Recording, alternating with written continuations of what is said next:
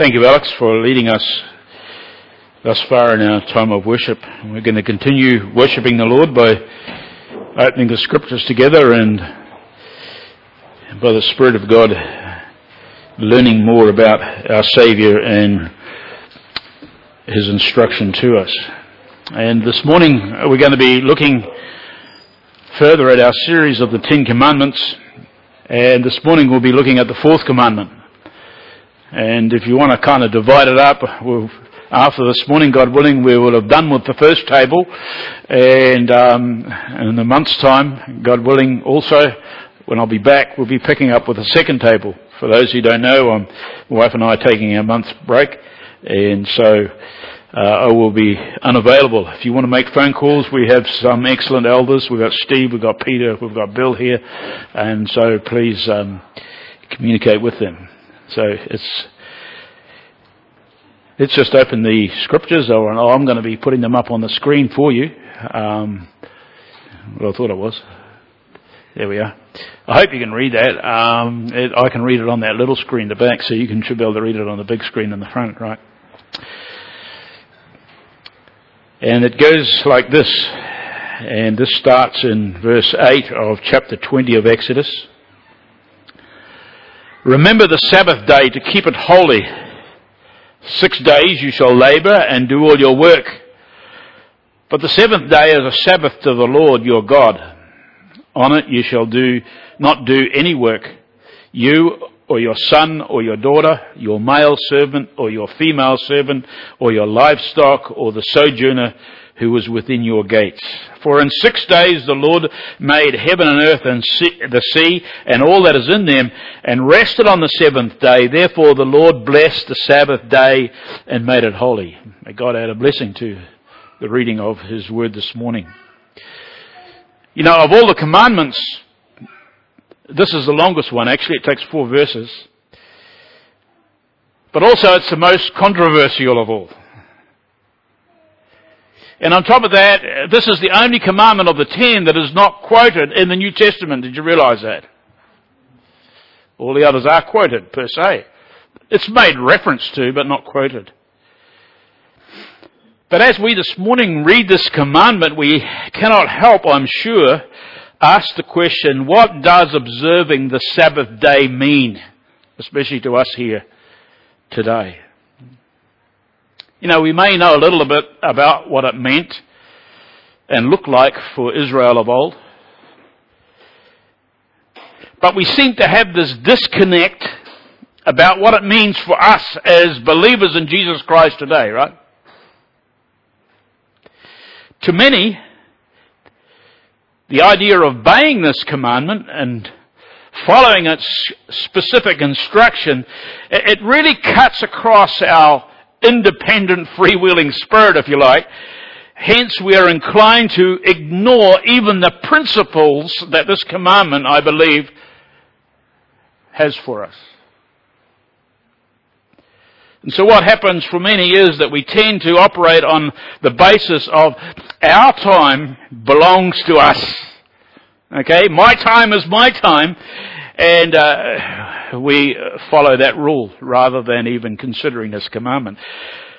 But this commandment makes the point, it makes the principle, can I say, in a very dramatic, practical, and functional way. And what it says is that every moment of our time belongs to the Lord. You get that? That's the one main principle that this command teaches us. In other words, God regulates our week and insists that we pay full respect to this basic idea that we see in this fourth commandment. God is in charge, folks, and we are not. We may not like that, but that's what it says. That's the idea. We also have this clearly stated in the New Testament where Jesus says in Matthew and Mark and Luke's Gospels the Son of Man, you'll remember this, the Son of Man is Lord of the Sabbath. Remember that equation? In other words, the Lord, He is Lord of my life.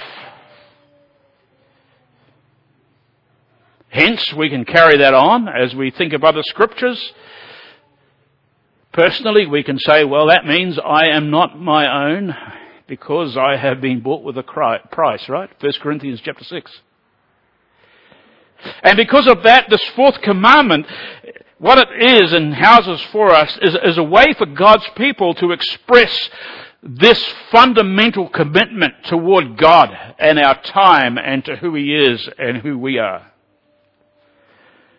You see, when we set apart the Lord's Day as we know it for rest and for worship, what we are saying is God is in charge and He gets to order my days.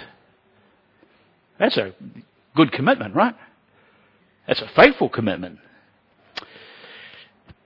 But on another tack, this commandment is also controversial because of the debate that we have turned this into because of its interpretive differences.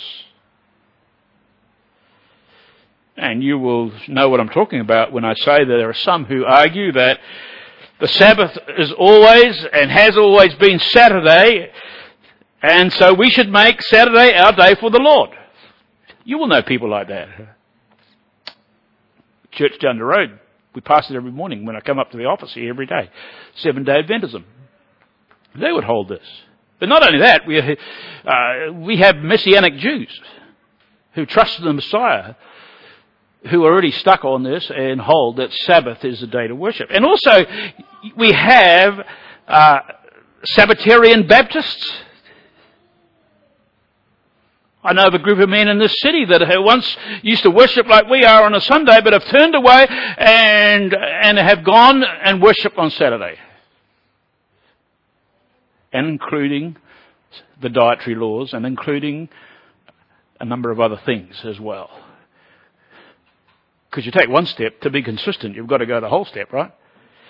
And, and so you have those folks, and then also you have that others who would say Sunday is the Christian equivalent to the Old Testament Sabbath, and they would just stop right there.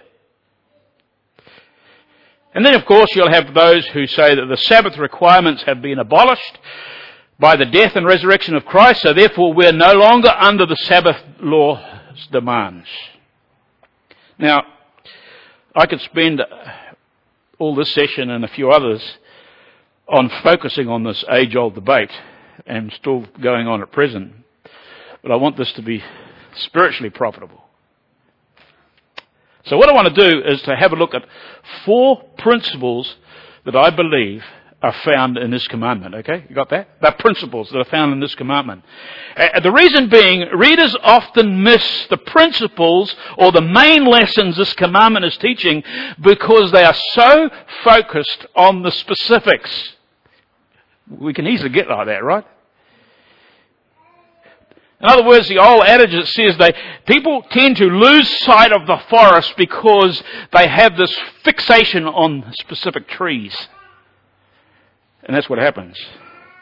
So we're going to be looking at four principles, and then for further clarification, I'm going to have a Q&A at the end. Don't worry. I'll be asking the question and then giving you the answers. Okay? We're going to have a Q&A just to um, add a little bit more clarity to how this fourth commandment affects us today. But firstly, we're going to have a look at the first commandment. And that's understanding the principles of this commandment. And principle number one is this commandment tells us for most of the week we should be involved in work. You got that? As I suggested, we can easily miss this principle owing to our fascination with the negative prohibitions. You talk to people on the street, even some Christians said, he talked about the Ten Commandments, all they can say is, oh, thou shalt not, thou shalt not, thou shalt not. They're fixated on the negative prohibitions. But here we see in black and white is a positive statement. Now I hope you think this is positive. Okay? I hope you think this is positive because the Lord says, six days you shall labor and do all your work. Believe it or not, that's a positive statement. Simply put, the Lord expects us to work, folks. Working is a part of God's creational mandate. It always was. And it's His will for our lives to work. So because of that, there is God ordained dignity in your labor. No matter what it is, whether it's cleaning drains or some higher echelon office work. There is dignity in it. Whether it be menial or skilled. You see, even before the fall, even before Adam sinned, when sin entered the lives of Adam and Eve in the garden, God gave, before that sin happened, God gave this couple the task of working, tending the garden. Very skilled. Very skilled. Great work. I love tending the garden. I was out there pruning roses yesterday and I say, I've got to do this because when I go away, the roses are going to be crazy. They're going to be ending their lifetime too quickly. So I've got to really deadhead them big time. I Tending the garden. Yes, we have to agree, and we do know from Scripture that our work or work itself became more tedious because of sin. But work in and of itself is not a result of sin. Work is always God's way and designed for us to be involved in life. You got that? That's what God's designed is, so that we can be involved in life. It's our opportunity to be productive and contribute to the good of humanity. We heard from Phil this morning how that we're to love others without any conditions. And so God's mandate for work is so that we can be productive in being a benefit to others. If you want to look for a job, how about starting there? What does God want me to do? He wants me to work in an area where it's beneficial to others. Good place to start.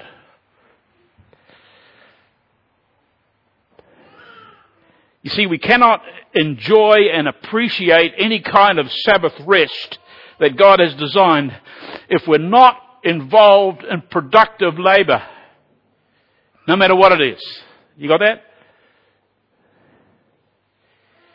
So the idea of people working the system or gaining a quick buck or heaps of wealth in order that they no longer need to work is foreign to scripture and should not be so among us. God has placed us here to serve Him by serving those around us. That's what it means to work. Even when we are retired, the older folks here, or when our capacity to work is not what it used to be, and believe you me, I'm getting there fast. Even when that happens, or even if finding employment, which is a common thing in our day and culture, if finding employment is difficult, you need to do what you need to do so that you can be engaged in some kind of beneficial, productive work. Whether it be volunteer work where you don't get paid, be it, but get involved. Because if you're not involved in work, you're not involved in life.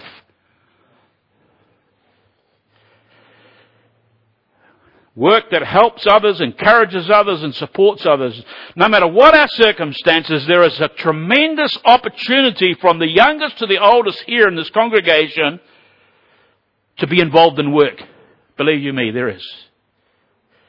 The idea of just sitting around at home and doing nothing is not and never was part of God's design for our lives. Now you may think that's tough because of your circumstances, but forget about your circumstances and just think about what the Word of God says here. Using the title of John Piper's book that he wrote many years ago, which was one of my favorites. Don't waste your life. Let that be a call to obey the first principle of this command. Be engaged in some kind of productive work, otherwise you will be completely in breach of this fourth command. Second principle. This commandment tells us that we should set a time for rest, set aside time for rest. Right, this principle really is a no-brainer, right? I don't have to uh, extrapolate on it too much. But um, what it basically says is work most of the week and then rest. Now, in this country, praise the Lord, we have laws and labour laws that protect and foster this kind of uh, kind of uh, ethos, can I say, this work ethos. You go to many countries, it's seven days a week, 20 hours a day, no laws actually protecting the worker. But in this country, praise the Lord for those kind of laws. Now, at the same time, this is not denying the troublesome fact that some feel that they have the legally given right to get paid for doing nothing. Which is sinful, by the way. And has dire consequences for them personally and also for the country. Because we've got to pick up the tax burden to pay for it, right? I'm speaking bluntly about, this is honest, right? And uh, to Christians here. So that is a troublesome fact. But at the same time, as we have those who we call bludging, and I know, I know there are sometimes there are legitimate facts to be supported by the government, and praise the Lord for that, but uh, it, it's, it's not what we should be shooting for. We shouldn't be satisfied with anything like that. But at the, other, at the same time, at the other end of the spectrum, we have those who can be consumed with their work. And it's this end of the, that God reminds us that people need rest. We need a break from our work. This is what it's telling us. We need a break from the work's stress and its routine, and work can be quite stressful, right, Steve? And it can be routine, it can be mundane, and day in, day out. I know I've been there. People need rest. God knows that. But without going into the reasons and the motive, that is, there is a sadly a, a growing trend where people become pridefully addicted and consumed by their jobs. Working 60, 70 and sometimes even more hours a week because that's what the job demands or, or more sadly, people become proud of that and we keep calling, and there's a good name for these people, they're workaholics. You would have heard of that, right? Workaholics. Folks, let me say this gently. When work consumes us to the point we are prideful of such long hours, we are really, as believers, confessing a problem with our priorities. Whether it be a business owner trying to stay competitive or a worker who needs to pay his large mortgage and or the rent and the living costs, when our work demands become so heavy that our excuse is cried out, we cannot afford to take time off. When that happens, we are breaching this fourth command.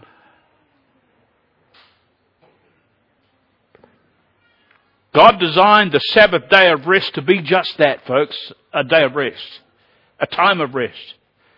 We need to know, as individuals, as fathers, as mothers, as people and families, as people in the church, we need to know when enough is enough and how and when I must stop and say, hey, now I know some of you have done that in recent days in this church. You've said enough is enough. I always remember, and this is still indelibly etched in my mind, as a kid.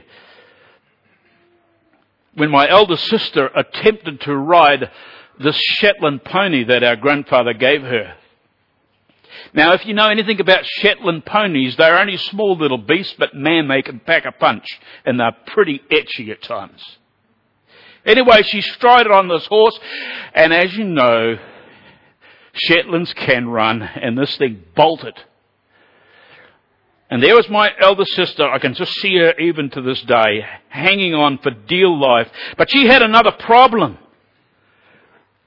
She didn't know how to stop the thing. And as a result, she suffered a terrible fall, nothing broken but major bruises and pride and all that sort of thing. Folks, life without adequate rest is like riding a bolting horse that you don't know how to stop. You will suffer. Your family will suffer. The church will suffer. All because we don't take God seriously and heed this fourth command. We need a day of rest for God's glory. We need this for our health and well-being. We need a time, a period of rest every week. God took this very ser- seriously, you know, in how, in regards to how Israel responded to this commandment. You only have to go to Exodus chapter 31 and there you will see some of the requirements and the penalties that he promised to meter out against those who didn't stop. Very serious. Let's put the question on ourselves. How serious do you consider this principle of the fourth command? You know, when we're young, many years ago in my life, we tend to push, push, push in order to achieve our goals and meet our commitments, right? And that is a good thing, you know. I always believe you've got to make hay when the sun shines. And when you've got young and when you are energy, you need to go all out. That should be your most productive time in, in the field of work. And there's nothing wrong with that. As long as we order our days as God has designed. You got that? Even in this pastoral role. I know the danger of pushing to be productive and even faithful. But do, and even in doing that, I can neglect the rest that God designed me, for me, for His glory. If we neglect to take up the Sabbath rest principle, folks, that is a sin and will only be to our peril spiritually and physically. Thirdly, this commandment tells us that we're to make time for worship. Now it's here we get a little closer to answering some of those relative to us kind of questions. Because in this commandment we see also how the Sabbath day is designed to remind us of our needful spiritual orientation. Very important. You know, once a week, the children of Israel and the followers of the Savior today, might I say, are, are to stop and focus their hearts and minds on their God. They had to make time for worship. This was not merely about taking a day off from a busy work schedule and putting our feet up on the couch and and uh, and just laxing or whatever. This is not just about that. No. The Sabbath rest was also a time that was to be wholly set apart by God. We have that in our text. And also God ordained that it was to be set apart by His people. So God took it seriously and He expected His people to take it seriously. God set it apart and His people are to set it apart. Make time for worship. In our text we're told of one reason why this was to be a holy day was so that they could remember the God of their, as a creator. I think John mentioned God as a creator in his Thanksgiving this morning. And we have this in our text. God is their creator because of the, of the heavens and the earth and the sea and all that is in them, but He rested on the seventh day. So that's what God did. And so they were to keep the Sabbath and following his example and to remember him and, and know him and acknowledge him and appreciate him as a creator God. But when you go over to Deuteronomy chapter 5 where we have the Ten Commandments repeated plus extrapolated further on, more detail given, we have another reason there why the Sabbath was to be kept by Israel. And Israel was to remember not only their Creator God, but also to remember their Deliverer. And this is what it says in Deuteronomy 5.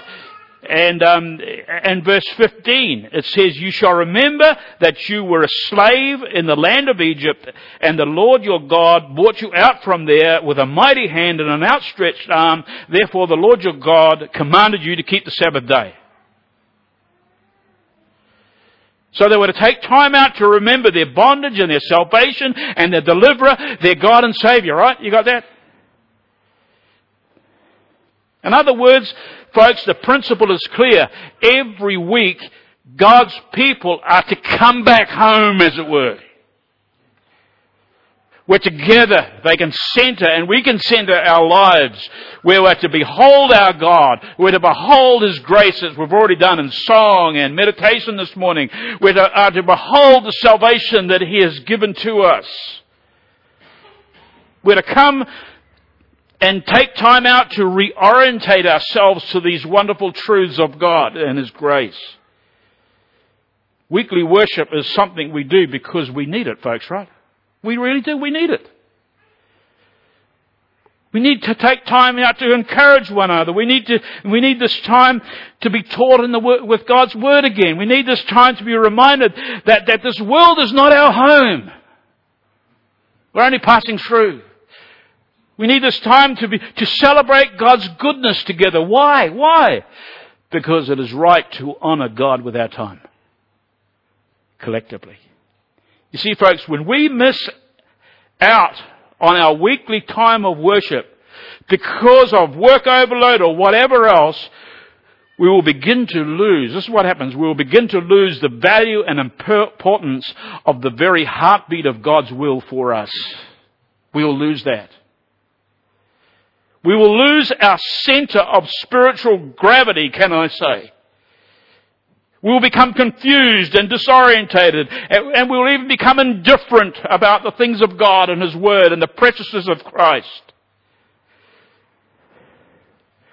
As we allow our priority toward the Lord and His people to be shifted and to become less important than it should be. That's what happens.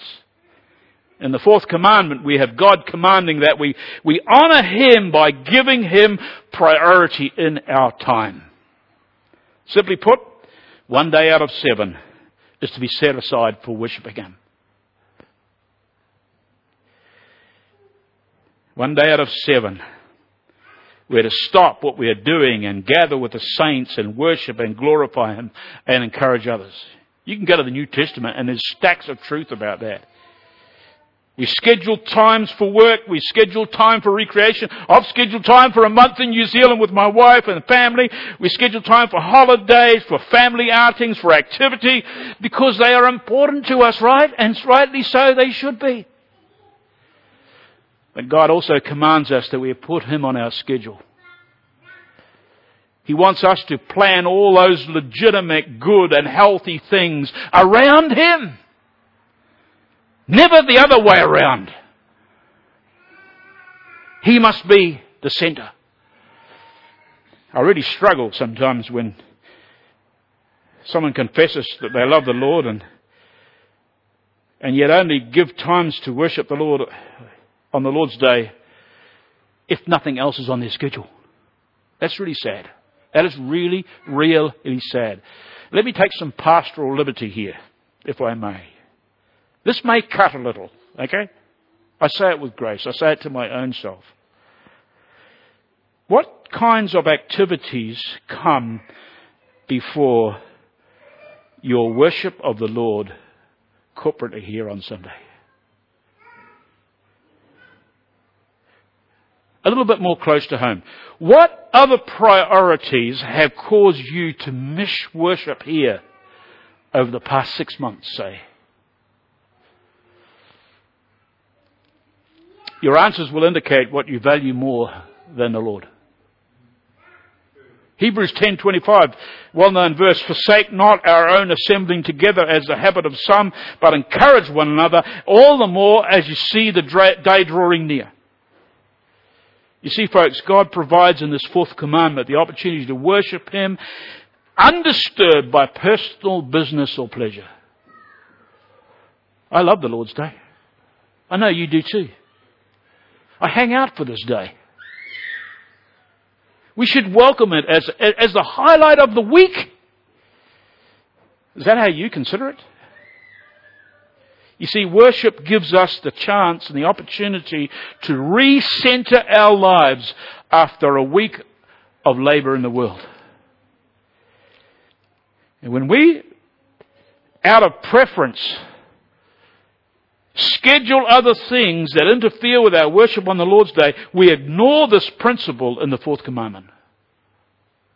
Don't do that. Don't do that. Fourth principle is where this commandment points out the, the ultimate Sabbath rest, which is by grace and not by works. And we see this particularly mentioned in Hebrews chapter 4 verse 1 to 13. And this all important truth is embedded in this commandment, and it's often overlooked, sadly. In Hebrews 4, we're told that the, that the true Sabbath rest comes through Jesus Christ. In other words, the ultimate Sabbath rest is when we come to rest in the finished work of Jesus Christ on our behalf. So in other words, the Sabbath rest of the Old Testament under the Old Covenant pointed forward and was a picture of something greater and better which is the book of Hebrews is all about, something better, right? It pointed forward to something better, and even in regards to our rest, it pointed to a spiritual rest that we have in Jesus Christ, which is ultimate rest, right? I hope you're all resting in Jesus Christ as we've sung and His righteousness. And someone prayed here at the communion table that we're clothed in His robes of righteousness. I hope you're resting on that and not on works. I hope so.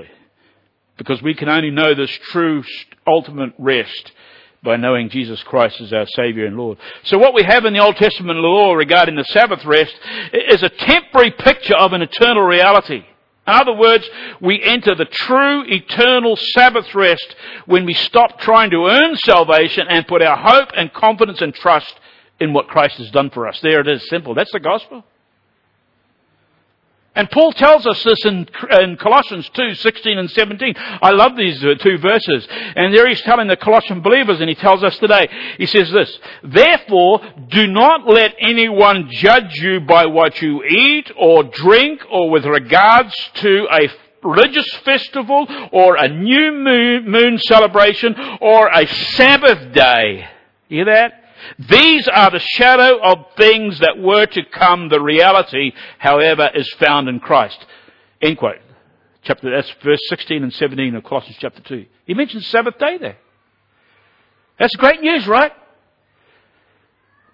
No one can judge us. No one can say, oh, well, you're not a Christian. You're not a believer in God because you don't eat the right food, you don't drink the right um, drink, uh, uh and you don't keep the right festivals, and you don't keep this festival and that festival, and you don't set aside time for new moons, etc., and you don't keep the Sabbath day.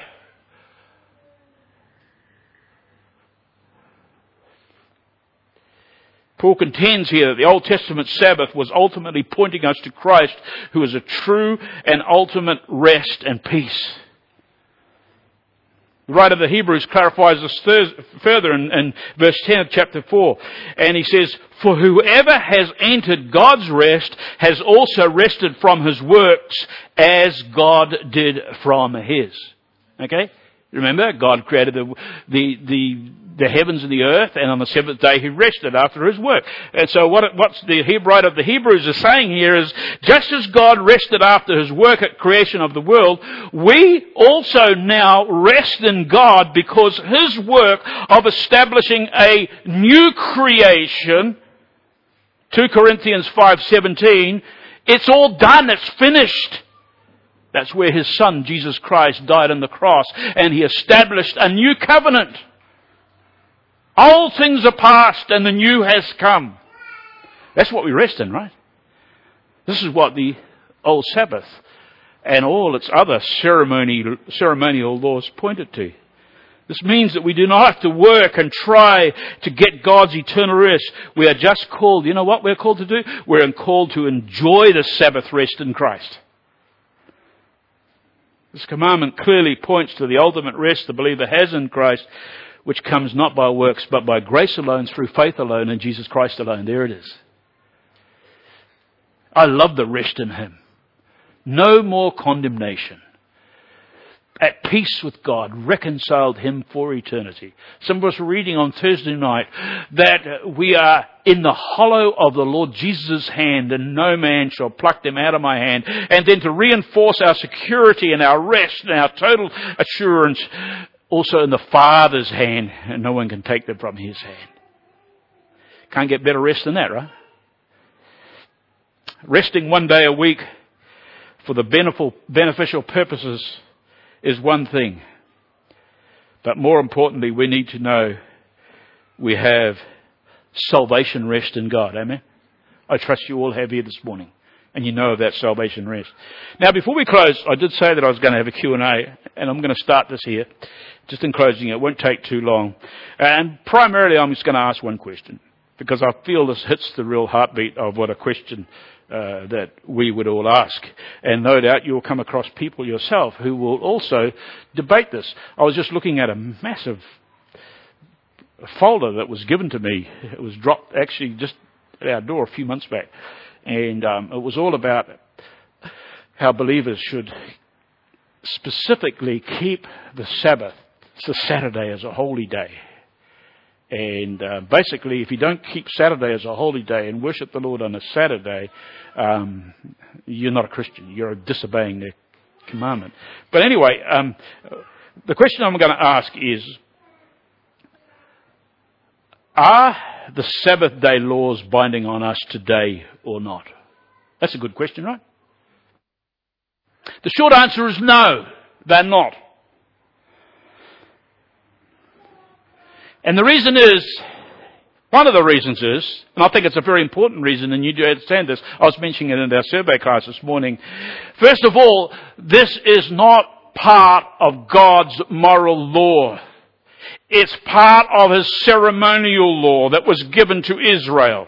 Now you must understand the difference between moral law and ceremonial law. The moral law is that which has everything to do about the nature and heart of God.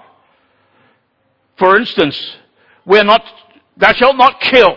Why? Because God is a giver of life and it goes against the nature of God for another person to kill someone else. Thou shalt not commit adultery, it says further down, because that just breaches everything that God is about. Thou shalt not steal. These are all part of the moral law of God. Now, when it comes to the type of clothes you're to wear, or the type of festivals you are to keep, Remember, we looked at Colossians and, and the Jews kept festivals for the, for new moons and, and they were only allowed to eat special foods on, uh, whenever and, um, they weren't allowed to eat, uh, fish without any scales, uh, and they weren't allowed to eat, go down to the, and pick up cockles and eat them? No, no, because they never any. There, there was a whole lot of restrictions. All those and the Sabbath law included was part of God's ceremonial law. You got that? Not of his moral law. And so all these ceremonial laws prefigured something better to come, and that was Jesus Christ. And so why do we hold this view? Well, we hold this view for a number of reasons. These ceremonial laws were shadows, including the Sabbath day laws. 2 Corinthians, as I said, uh, Colossians chapter 2 verse 16, he says, therefore are no longer binding because the, Sabbath rest is only obtained through faith in Jesus Christ. And so there's, there's one, there's a ceremonial law. And, um, and that's not binding on us because of the ultimate rest in Christ. Also, the Sabbath was assigned to Israel of the Mosaic covenant. Okay, we have this in Exodus 31 verse 16 to 17. We have it in Ezra 20 and 12 and Nehemiah 9:14. You can look up those passages. In other words, what this is telling us, since we're now under the new covenant that I mentioned, you can have a look in Hebrews 8 about the new covenant. We are no longer to observe the ceremonial sign of the Mosaic covenant. In other words, we are under grace now and not under the law that Moses ushered in that only pointed towards Christ. Here's a real simple reason. The New Testament never commands Christians to observe the Sabbath. You know that?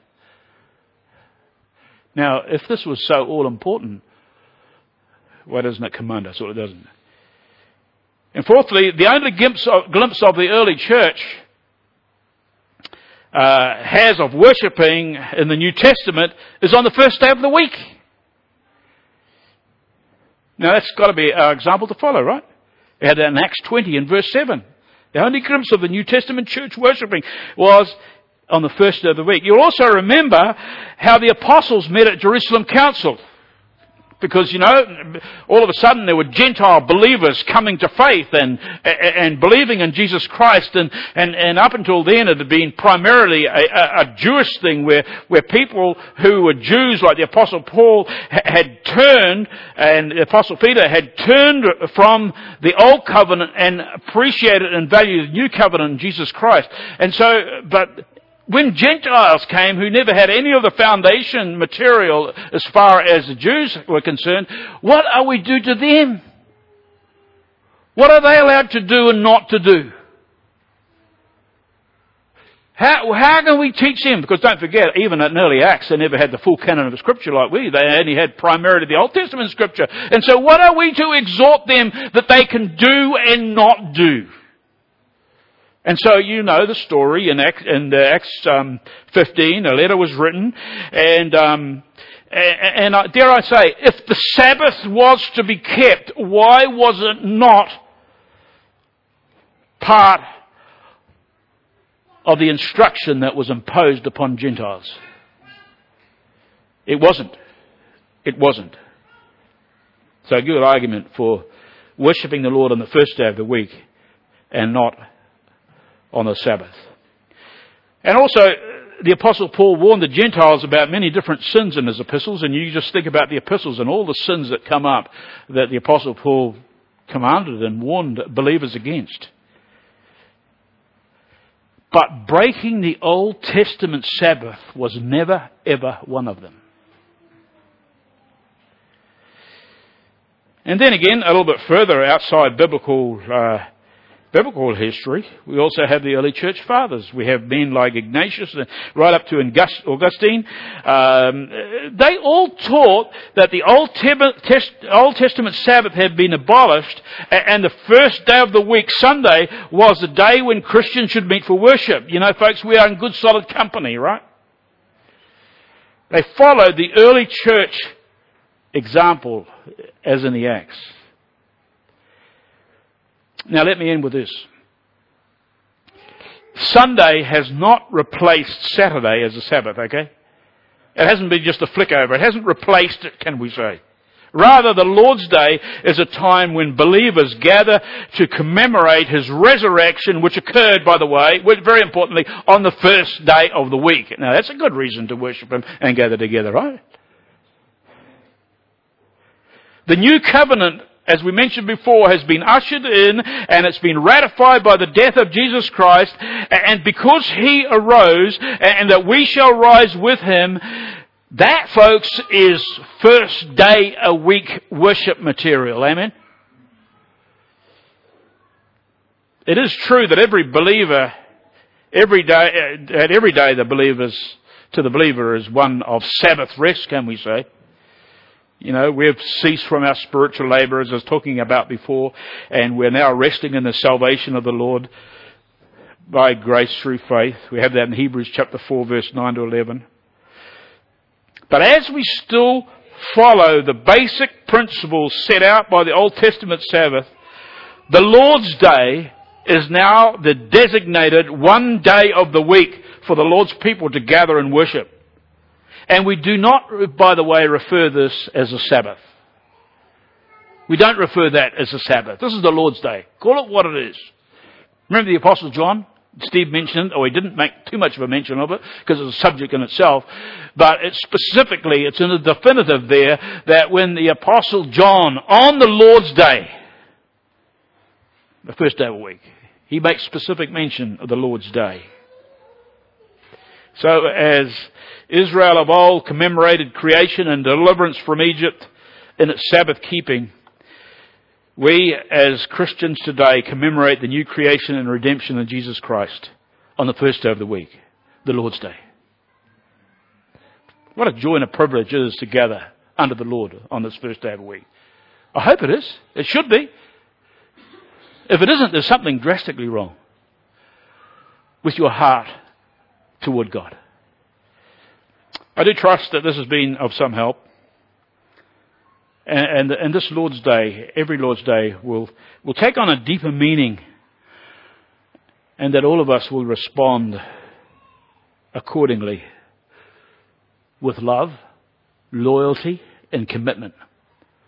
To worship Him how?